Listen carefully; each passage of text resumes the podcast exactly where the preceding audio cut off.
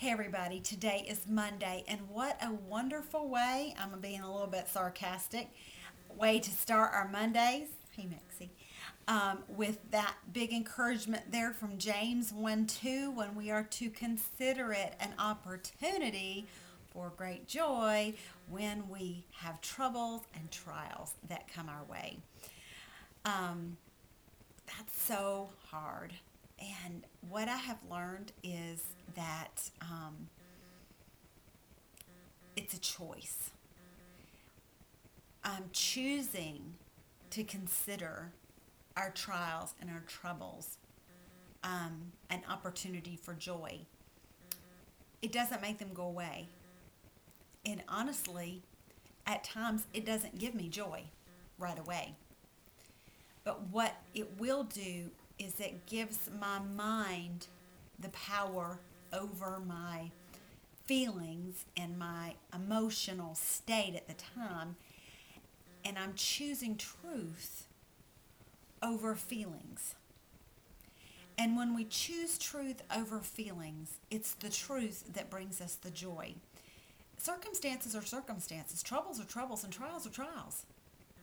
And there's very little joy that's going to be produced from the actual trial and circumstance. Maybe, possibly, but doubtful. The joy comes from tr- choosing the truth of God's word in opposition to the trial um, and circumstances and troubles that you're that we're going through.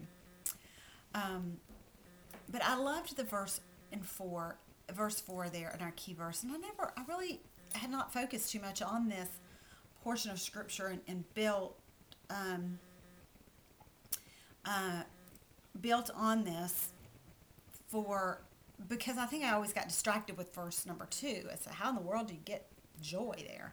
It's a choice. It's a it's a matter of mind. It's a matter of us choosing that, and then just choosing the right thing, and eventually our feelings and our energies catch up with that.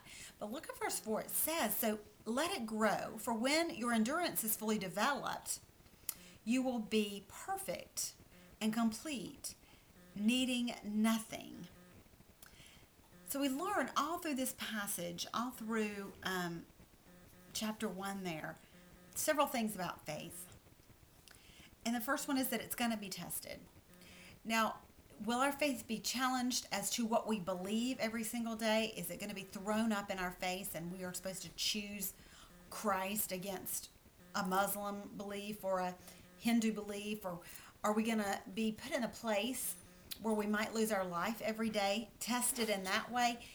Most of us will not ever be put in that position. Some of people may be if they're out on the mission field or in a Columbine situation. That's is likely. In some, you know, that's random, but it could happen, and it has happened. But when I, I look at the testing of my faith, I look at how am I how am I being tested as far as my reactions and the fruits of my spirit? Hold on one second. Let me let the dog out.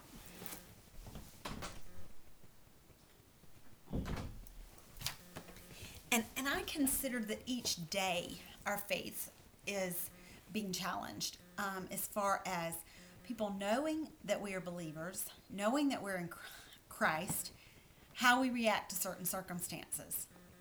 And um, we have that at home, we have that at the bank, we have that at Target, we have that driving around in traffic when we have carpool in the car, um, we have that at work, we have that wherever we go. Our faith is being tested and it's being looked at. And the endurance of what we are experiencing will strengthen. And our faith will strengthen and we'll be complete and perfect. And then we will, um, it will grow and develop. Our faith will grow and develop. Our endurance will grow and develop. We'll be able to withstand more and more. And we'll amaze ourselves. At times we'll be thinking, wow, I'm making it through this trial, I'm making it through these troubles, I'm making it through this period of testing because my faith has strengthened and I have gained endurance through the trials. Back to what he talked about the trials and the troubles. We'll get to the place where faith, where we don't need anything. And I, I don't think that that means we won't rely on God anymore. I just, I, I, I, I think this is going to be a place where God looks at us and goes, yeah, she's getting it right. Yeah, we'll need to go back to Him. Of course we will. But we won't need to go find our fix, our pick me up, our um, lift from anybody but God. And when we go to God for our fix, our pick me up, our lift in our times of troubles, we are perfect and complete because we're going to the right source for the help that we need. Um, and look at 217. Faith is not enough. It says, whatever is good, um, wait a minute, maybe I didn't. It is in verse 2. 217. Hold on, let me, let me get to it. Faith isn't enough, by itself isn't enough.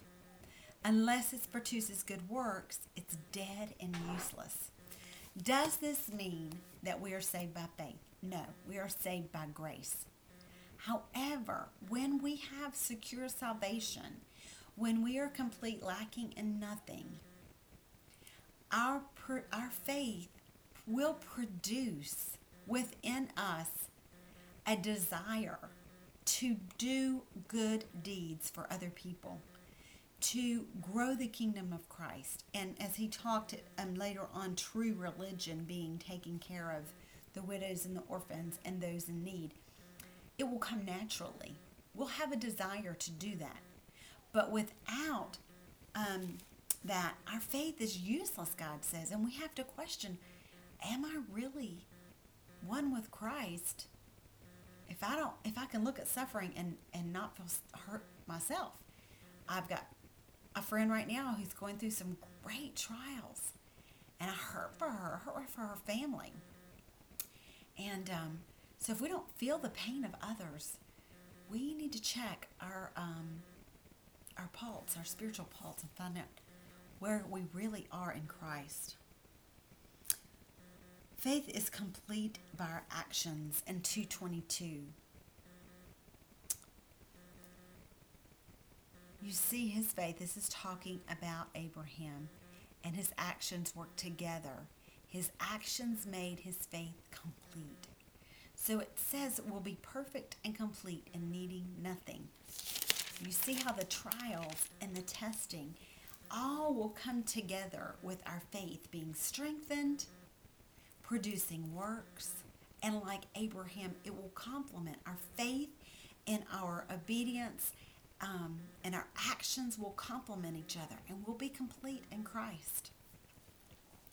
And our faith is dead without good works. Like I said already before when I was talking about verse 17, if we don't have that desire to, to um, to help others to do good deeds, not for our own recognition, but for the cause of Christ, for the recognition of his glory, to give honor to him, not to honor to ourselves. When we don't if we don't have that desire, we need to say, God, help me check my pulse here. Help me help me read my meter and find out where I am.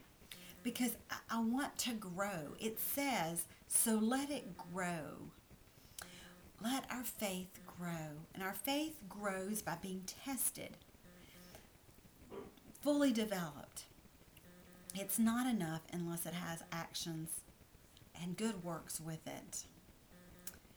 I loved um, James 1 and 2 in the um, message, and I'll tell you, it changed my perspective on the scripture when I read this.